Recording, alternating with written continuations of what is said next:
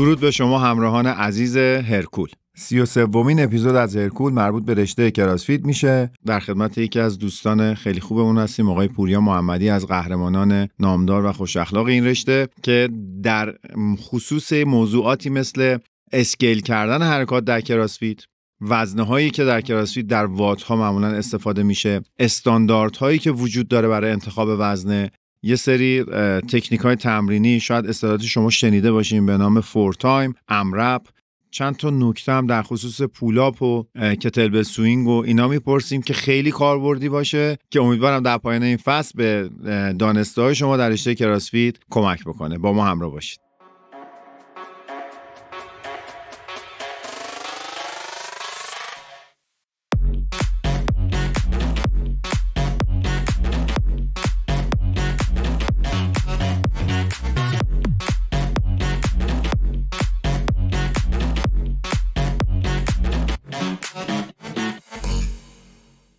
پوریا جان لطفا یک سلام علیکی با همراهان هرکول داشته باش و از سابقه قهرمانیات در کراسفیت هم برامون بگو. سلام عرض می‌کنم خدمت شما و شنوندگان پادکست خوب هرکول.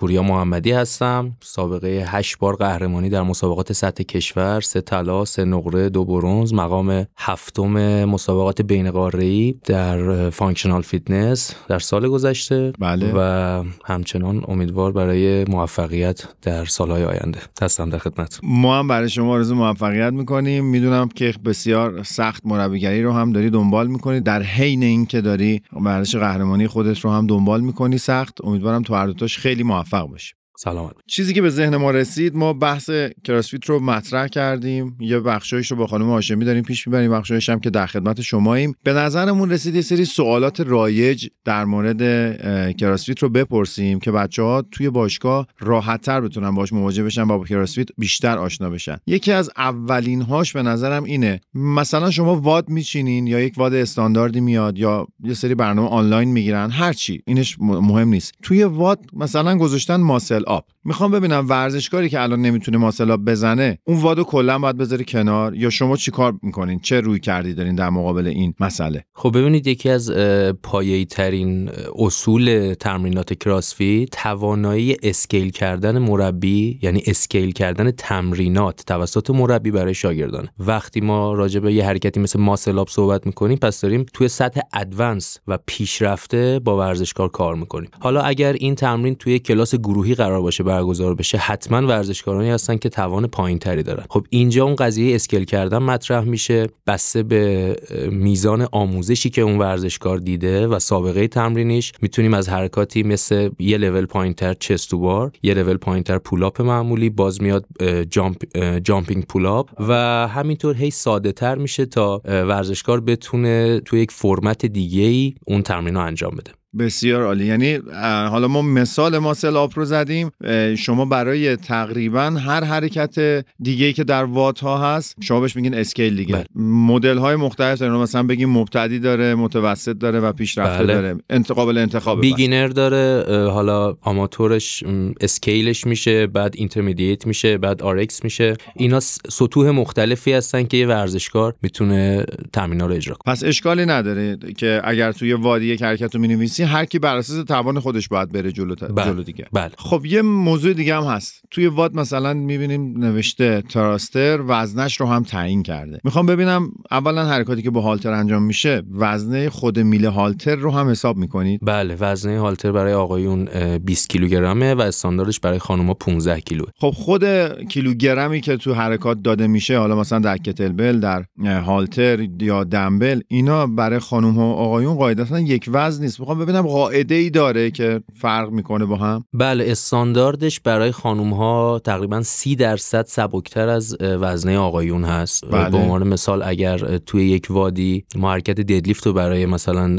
آقایون داشته باشیم 100 کیلوگرم حتی 102 کیلوگرمه. بله. برای خانم ها 71 کیلوگرمه. تقریبا یه تفاوت سی درصدی. بله سی درصدی بین وزنه ها هست و این با احتساب وزن میله هالتر هست. اتفاقا نقطه خوبیه برای این یکی سوال. اینکه الان گذاشتن به قول شما گفتن ددلیفت رو بیان خانم‌ها 70 کیلو بزنن. الان ما ورزشکاری داریم که می‌خواد بیاد این واده رو اجرا بکنه ولی نمی‌تونه 70 کیلو بزنه. اون باید همون به قاعده scale دوباره برگرده بله اینم باز به قاعده scale و میشه گفتش به نسبت personal record ش باز می‌تونیم حدود 30 تا 40 درصد سبکتر بگیریم که بتونه حداقل اون تمرین رو انجام بده. بسیار عالی. بعد این سطح بندی که برای WOD ها می‌ذارین این رویکرد درسته که الان میرن مثلا page کراسفیتو باز می‌کنن. بعد مثلا یه ورزشکار اومده دو ماه داره در این رشته فعالیت می‌کنه میره page و باز می‌کنه می‌بینه که WOD امروز اینه. شروع می‌کنه به زدن. اصلا این کارو شما صلاح می‌دونی؟ یا اینکه نه باید واقعا یه فکری پشتش باشه. اون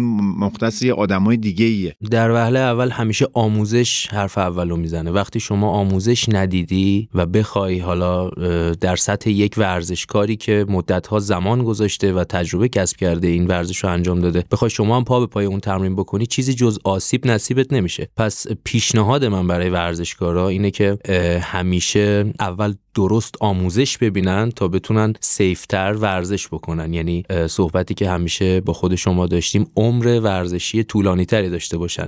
صرفا این نباشه که به محض اینکه حالا یک ویدیویی می‌بینن توی اینستاگرام یا توی یوتیوب یا حالا هر جایی بخوان مثل اونو اجرا بکنن. چون این جز آسیب واقعا چیزی نداره. دقیقا. ما مشکل خیلی زیادی با این کلیپ های انگیزشی و حرف های انگیزشی و تحت احساسات لحظه‌ای قرار گرفتن. همچنان ما این مشکلات رو داریم. فقط هم مختص رشته شما نیست در رشته پرورش اندام هم داریم این مسائل رو و باید بهش پرداخته بشه که جلوی آسیب دیدگی ها رو ما بگیریم. نکته ای هست؟ بله می‌خواستم بگم که بحث مایندست توی بین ورزشکاران مسابقه مخصوصا تو کراسفیت خیلی مطرح هست. اما واقعا باید نگاه بکنی به سطح اون ورزشکار. ورزشکاری که آمادگی شرکت تو یک مسابقه رو داره حالا باید بیاد رو مایندستش هم کار بکنه تا بتونه خودشو در قالب رقابت بین بهترین ها ببینه. این مایندست که تحت کلیپ های انگیزشی میاد بیرون یا سخنرانی هایی که بعضا میشنویم برای ورزشکار آماتور به نظر من کاربردی نداره. ولی واقعا بحث گسترده برای ورزشکاران مسابقه ای آسیبش رو می‌دونیم پوریا جان من اونجا می‌بینم که به قول شما یک مبتدی اومده مثلا سه ماه داره وزنه می‌زنه توی کراسفیت کار می‌کنه. بعد همه وایستادن. اون روحیه گروهی رو خیلی دوست دارم که همه تشویقش می‌کنن که حرکت انجام بده. ولی دارن تشویقش می‌کنن به انجام یک کاری که از توانمندیش خارجه. نمی‌تونه با فرم درست اجرا بکنه. بعد یک جماعتی ایستادن دارن تشویق می‌کنن اینو اصطلاحا هولش میدن که اون کار انجام بده و اون هم با بدترین فرم تمرینی انجام میده و آخرم مورد تشویق قرار می‌گیره. بعد هم این کاراکترها خودشون تبدیل میشن به چهره جدید انگیزشی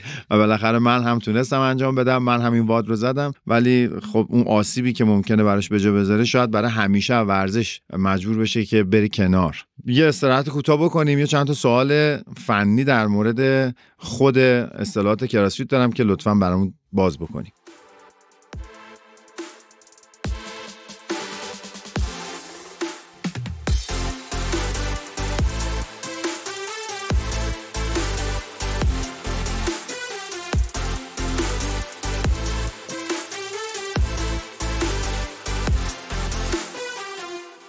خب یه, یه چند تا اصطلاح هست. یکیش که من خیلی شنیدم از خود شما شنیدم موقعی که تمرین می‌کنی میگی این WOD ما for time ه for time یعنی چی؟ یعنی مثلا یه اشل تمرینه یه استاندارد یه سیستم چیه؟ ببینید به عنوان مثال ما چهار تا پنج تا حرکت دو تا حرکت رو که حالا طبق یه استانداردی چیده میشه پشت هم می‌ذاریم. این WOD یا workout of day و workout of day رو می‌ذاریم for time یعنی اگر cap time داشته باشه cap time یعنی یک بازه زمانی به شما میده. به عنوان مثال 20 تا thruster مثلا 20 تا burpee مثال. اینو مثلا تو cap time 5 for time اجرا کنید.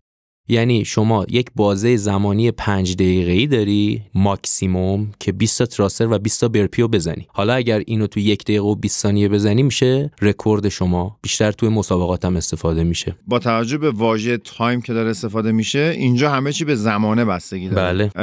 اون وقت برای یه سری WOD ای دیگه که میگن حالا این WOD رو باید بزنیم داریم ما WOD هایی که اصلا ربطی به زمان نداشته باشه بگن آقا اینو باید بزنی. یا می‌تونی یا جا انصراف میدی دیگه. مثلا همچین چیزی داریم. قالب زمان که هست. به عنوان مثال حتی اگر قرار باشه شما یک single lift انجام بدی باز یه زمانی به شما میدن. به عنوان مثال سی دقیقه به شما زمان میدن که آقا سنگین ترین clean ی که می‌تونید و lift کنید. باز هم قالب زمان هست. نمی‌تونیم cap time ش رو باز بذاریم. اما خب مدل های مختلف دیگه ای هست مثل AMRAP تمرینات AMRAP تمرینات EMOM و حالا سیستم تاباتا. اینا تمریناتی این مدل های تمرینی هستش که ما تو کراسفیت ازش استفاده می‌کنی؟ خب الان از همین AMRAP ی که گفتین برامون توضیح بده. فقط قبلش من این سوال به ذهنم رسید که توی مبحث for time گفتی که ممکنه مثلا توی یک WOD سی دقیقه وقت بدن که ما بالاترین رکورد clean مون رو ثبت کنیم.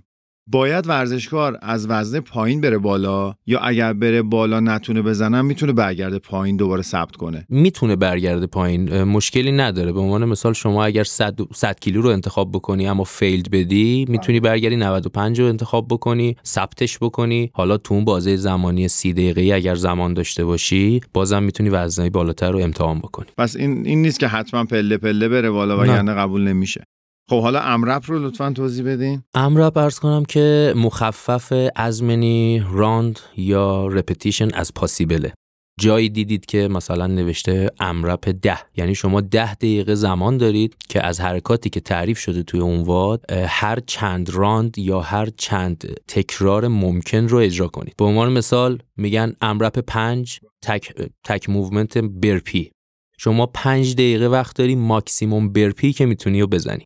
یا AMRAP مثلا پنج burpee wall ball box jump حالا این وقتی مثلا بیشتر movement اش بیشتر میشه تو قالب راند میاد دیگه. هر چند راند ممکنی که بتونی این حرکات رو اجرا بکنی حساب میشه. یعنی مثلا الان یه WOD ی رو میای شما به من معرفی می‌کنی میگه AMRAP این مثلا 20 یعنی اینکه ما 20 دقیقه وقت داریم اون WOD ه رو هر چند راند که می‌تونیم تکرار کنیم. بله. بعد اون آخرین rep ش هم میشمارن میگن خب ایشون مثلا مثلا 20 راند و بله. مثلا انقدر rep تمرین تمرین رکورد زده. درسته؟ درسته درسته. مثل یکی از benchmark ها سیندی که یه تمرینی هستش 5 تا pull-up 10 تا push-up 15 تا air squat. این به صورت AMRAP ه که توی 20 دقیقه انجام میشه. شما 20 دقیقه زمان داری که این سه حرکت رو هر یک دوری که اجرا می‌کنی میشه یک راند. بستگی داره که تو چقدر بتونی زودتر recovery کنی و چند ست رو چه چند دور رو اجرا بکنی. بله بله. که ورزشکاران حرفه‌ای دیگه اصلا به ریکاوری نمی‌رسن و کل 20 دقیقه رو به صورت مداوم انجام میدن. این یه سوال دیگه دارم در مورد حرکت پولاب یا همون بارفیکس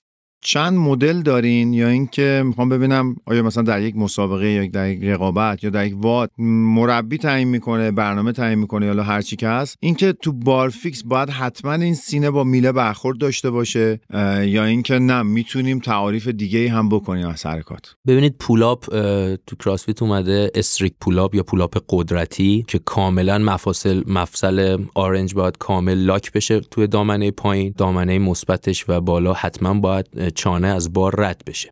بعدش kipping pull-up و داریم که با swing بدن انجام میشه. بعدش butterfly pull-up و داریم و بعدش chest-to-bar pull-up حالا توی WOD مربی یا برنامه مشخص می‌کنه که شما کدوم باید, اجرا, بکنی. اجرا بکنی. بله. و اینکه اونی که شما فرمودید حتما باید سینه با بار برخورد بکنه اون مختص حرکت چست و بار پولاپ هست که داوریش به این صورت که شما حتما باید سینه یا لباسی حالا اگر وستی تنت می‌کنی قرار اون وادو انجام بدی با بار یه برخورد یا یه حالت باید داشته بله مماس باید بشه و برای رپ بعدی. چقدر من فکر می‌کنم پوریا جان تو کار داورای این رشته تو سطح حرفه‌ای سخته. بله. مخصوصا وقتی ورزشکار تکرارها رو پشت هم می‌زنه مشکل قدرت و ریکاوری نداره و اینکه شما ثبت بکنی چه جوری سینه تماس رو پیدا کرده یا جایی که دمبل رو زمین می‌زنین اوورهد می‌کنین. فکر می‌کنم خیلی کار سختی. اینطور نیست داوریش؟ بله بحث داوری تو کراسفیت به شدت بحث مهمیه. البته متاسفانه ما تو ایران خیلی بهش بها نمیدیم و همیشه ورزشکارامون ناراضی هستن به خاطر اینه که داورامون به نظر من به روز نیستن و اون دقت رو ندارن و خوب آموزش ندیدن. و به شدت بحث مهمی هستش که خیلی جای کار داره. یه فضایی رو ما قبلا در رشته پرورش اندام قبلا و امروز هم داریم. می‌خوام ببینم در کراسفیت هم این اتفاق افتاده یا نه. خیلی از دوستانی که البته با ادای احترام به همه عزیزانی که در این حوزه فعالیت می‌کنن بیشتر یه نقد عمل کردیه خیلی از عزیزانی که خودشون مثلا نیومدن مسابقه بدن خودشون این راه رقابتی رو حداقل یکی دو بار تجربه نکردن یا مربیگری نمی‌کنن یهویی میرن به سمت سوی داوری. و این شاعبه همیشه در ذهن ورزشکارای بدنه رشته پیش میاد که خب شما خودتون وقتی هنوز قهرمانی کسب نکردی نه الزاما منظورم مدال گرفتن نیست. تجربه فشار مسابقه تجربه استیج تجربه واد زدن هر کدوم حالا در هر رشته می‌تونه باشه. میگن خب داوری کردن چیزی که شما خیلی توش تجربه نداری کار راحتیه. الان سوال من اینه واقعا داوری که فقط رفته سرتیفای شده بابت اینکه بتونه داوری کنه این اگر خودش خیلی واد سنگین نتونه بزنه خودش آمادگی چندانی نشده باشه می‌تونه خوب داوری کنه؟ به نظر من مشکلی ایجاد نمیشه اگر واقعا خوب آموزش دیده باشه. ما خیلی از قهرمان ها تو رشته های مختلف رو داریم که زیر نظر مربیانی دارن تمرین می‌کنن که علم تمرین رو بلدن خودشون الزاما قهرمان نبودن یا ورزش ای رو انجام ندادن. اما باز همه چیز برمیگرده به اون آموزش. همیشه ولی من راجع به ایران و شرایط مسابقات داخلی صحبت می‌کنم. چیزی که تجربه بله چیزی که تجربه کردم. وقتی آموزش خوب نباشه و به قول شما شخص حتی تجربه یک تمرین گروهی رو نداشته باشه به مراتب این کار سختتر پیش میره. حداقل حضور توی جمعهای ورزشی من کسایی رو می‌بینم و می‌شناسم که واقعا چطور بگم؟ اصطلاح خوب عکس با شورت ورزشی ندارن اما داورن. این اصطلاح داره تبدیل به متر میشه در ورزش. همه ازش استفاده می‌کنم منم همینه. صحبت هم اینه که می‌بینم خیلی از این سرتیفیکیت های داوری به صورت آنلاین داده میشه. بله. من همه مسئلم اینه. به قول شما اگر کار درست انجام بشه؟ مهم نیست که اصلا کی داره انجام میشه میدتش میگن که شما نبین کی داره میگه ببین چی داره میگه.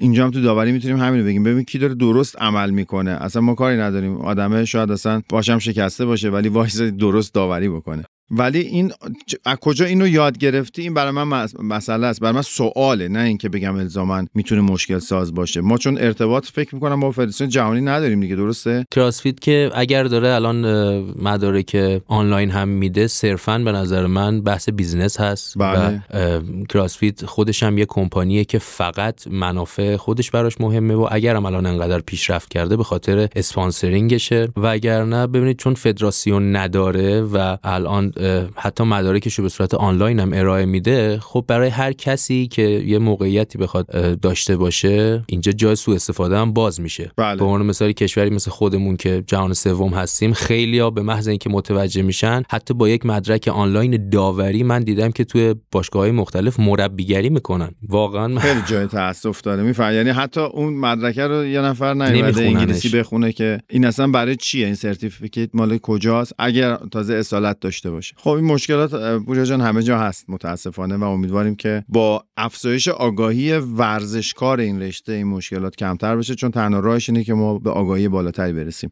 به عنوان آخرین سوال می‌خوام ازت بپرسم. توصیه شما به جوون و نوجوانی که الان می‌خواد بیاد کراسفیت رو شروع بکنه و بسیارم علاقه منده و فکر می‌کنه که می‌تونه آینده خوبی در این رشته داشته باشه یا اینکه نه می‌خواد بیاد تو این رشته فعال باشه یه توصیه‌ای بکن که بیاد و سالمتر بتونه این راه رو بره بهتر پیشرفت بکنه و مسیر درستی رو اینجوری بگم بهتره. چجوری مسیر درستی رو در کراسفیت انتخاب بکنه؟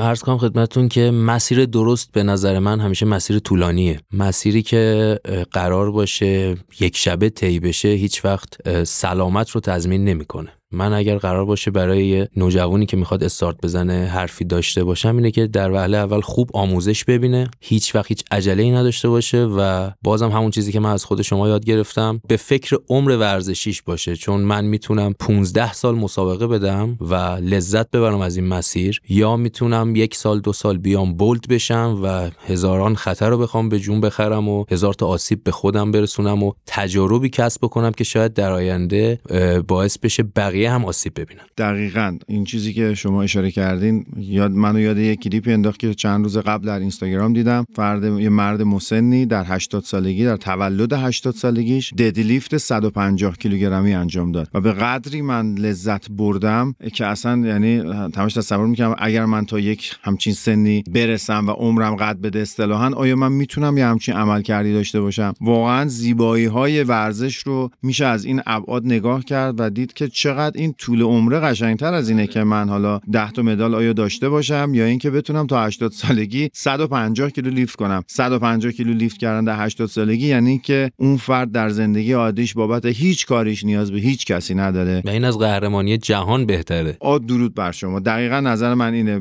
بهترین مدال اینه که شما یک پیری با کیفیت به واسطه و فعالیت های ورزشی داشته باشید پوریا جان خیلی متشکرم. خیلی لذت بردم از اینکه با هم صحبت کردیم. ازت این قول رو می‌گیریم که باز هم در مورد CrossFit حرف بزنیم. دوستان ازتون خواهش می‌کنم. ما بسیار زیاد به سوالاتی که در Castbox شما کامنت می‌کنید دقت می‌کنیم برای اینکه از کارشناسامون در پادکست هرکول سوال بپرسیم و پاسخش رو به شما برسونیم. شما اگر صحبتی داریم بفرمایید اگر نه که ما خدافظی بکنیم. خواستم تشکر کنم ازتون بابت اینکه به کراسفیت پرداختید. چون من خودم به شخص خیلی یاد می‌گیرم از پادکست هایی که می‌ذارید. حالا هم پادکست های تجربه قهرمان ها و به نظرم یه سرفصل جدیدیه که می‌تونه خیلی آموزنده باشه. خواهش می‌کنم برای من باعث خوشحالیه با توجه به اینکه طرفدار زیاد داره و بتونیم بهش بپردازیم. خوشحال میشیم که یکم کمک کنیم بچه ها با آسیب کمتر با در واقع علم بهتری بیان سراغ این رشته. خب این اپیزود رو هم که گفتگو محور بود ما در اسفند 1401 ضبط کردیم. امیدوارم که نظرتون جلب کرده باشه. از محمد رضا محمدی عزیز کارگردان برنامه خیلی تشکر می‌کنم و تا درودی دیگر به قول معروف بدرود.